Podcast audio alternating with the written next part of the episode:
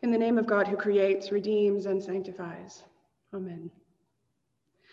Beginnings are important. Maybe, like me, you grew up with the saying that we ought to begin as we mean to continue.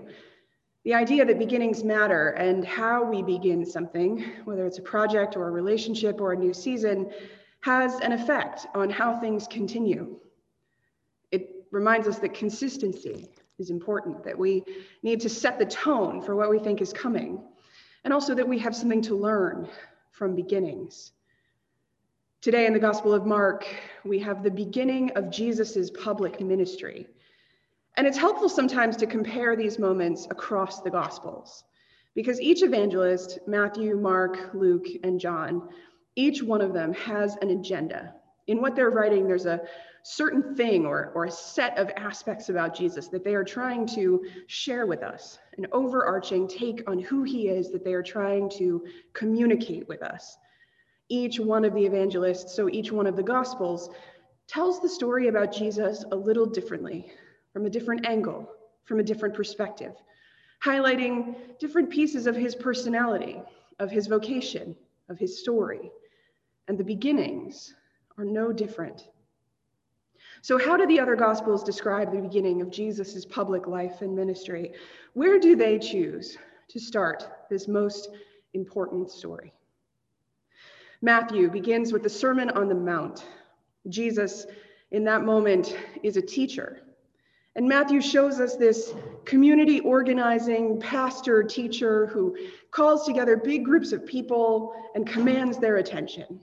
He's wise, grounded in scripture, and in his prophetic prime, even at the beginning of his public ministry. This story, this long chunk of text, includes some of his most iconic teachings, including the Beatitudes, the Lord's Prayer, the image of how the people of God, you and I, are the salt of the earth and the light of the world. And of course, that fulfilling text about coming not to abolish the law, but to fulfill it.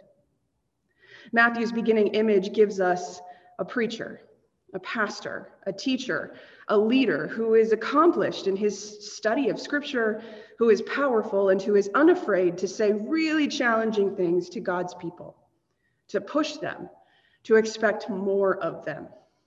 This is Matthew's first image of Jesus. So, how about Luke? Luke, our physician evangelist, begins Jesus' public ministry in his own town, also preaching, so similar in fashion. And it's a section, though, that we often call the rejection of Jesus at Nazareth. That's right. Luke begins Jesus' three years of public acts with a rejection. A rejection by the people who should have known Jesus best, who should have loved him most and seen him most clearly. He stands up in the temple, reads from the scroll of the prophet Isaiah, and it all seems to be going quite well for him until Jesus sort of acknowledges who he is himself, that he is the one, the prophet who is foretold, and that God has sent him to proclaim the year of the Lord's favor, to release the captives, to return sight to the blind, to let the oppressed go free. And somewhere in there, between Jesus indicating that he is the one and that he has come for the marginalized and the oppressed, that he was sent to gather up the broken and to turn their fortunes, the people around him decided, um, no, thank you. We're actually not here for that message, Jesus. We want you to free us, to heal us, to change our fortunes. And if you're not going to do that, well, then you are just Joseph's son, after all.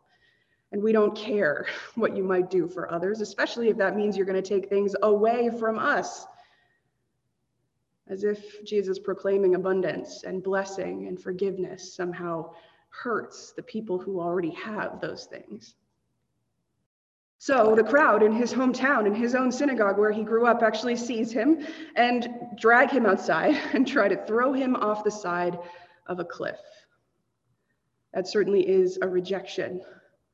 And before the story even really starts properly, we have this conflict I mean, it's fair to say that little exchange doesn't go very well, right? So, Luke, our social justice, loving, healing doctor evangelist, wants our first image of Jesus to be this rejection by his hometown, by his own people, by the world that would not welcome his message.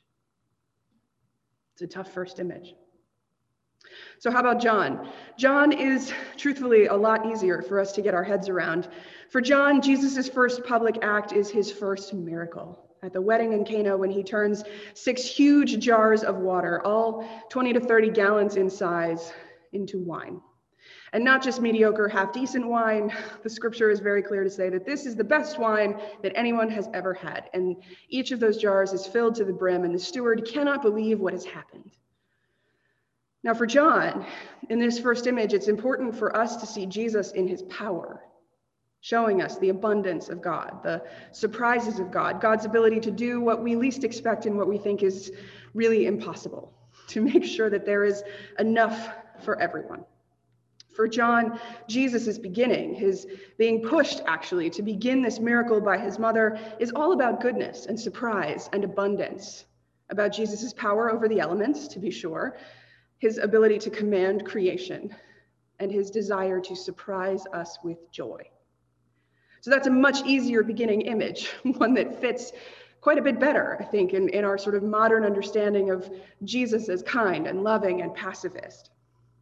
So that's the, that's the three. And then we come to Mark, to the text that we have today, knowing all of the choices that the other evangelists have made, the, the way that they choose to present Jesus at the beginning of his ministry, it is striking that with Mark, we get an exorcism. Jesus begins his public life in Mark's gospel with a conflict, with a controversy. The text tells us that he rebukes and calls out an unclean spirit. And while some question his authority, the people are amazed at what he can do. They are amazed at what they're seeing. And so his fame begins to spread, and that sets the stage for his ministry. Now, if beginnings are important, what are we in the modern era supposed to make of this beginning? What does Mark have to say to us about who Jesus is and about what his ministry would be like? What are we supposed to learn from this story, from this beginning? After all, exorcisms aren't really something that we connect to in our world. Sure, you might have seen them on screen in a couple of movies that you either really liked or really didn't like. But as Episcopalians, most of us living in the US, this is not a everyday sort of commonplace piece of our life and our understanding of our faith. So what is Mark trying to tell us about Jesus? First, it's important to know that exorcisms in the ancient world were common. The ancients understood them in a very different way than we do. In fact, their whole world was different than ours. And science tells us that so were their brains. They believed in different things, processed information differently. We sometimes are tempted, I think, to look back at the past and to look down on it as if it was just this primitive place where they just didn't know enough or just didn't have enough science. And that really isn't the case. I mean, there certainly are differences in science and technology, but their world was just different and they felt it and experienced it and processed it remarkably differently than we do. So their lives, their brains, everything was different. So when we come to a story like this, we have to sort of take that into account and remember that we can't necessarily put ourselves in the story because we don't know how that felt.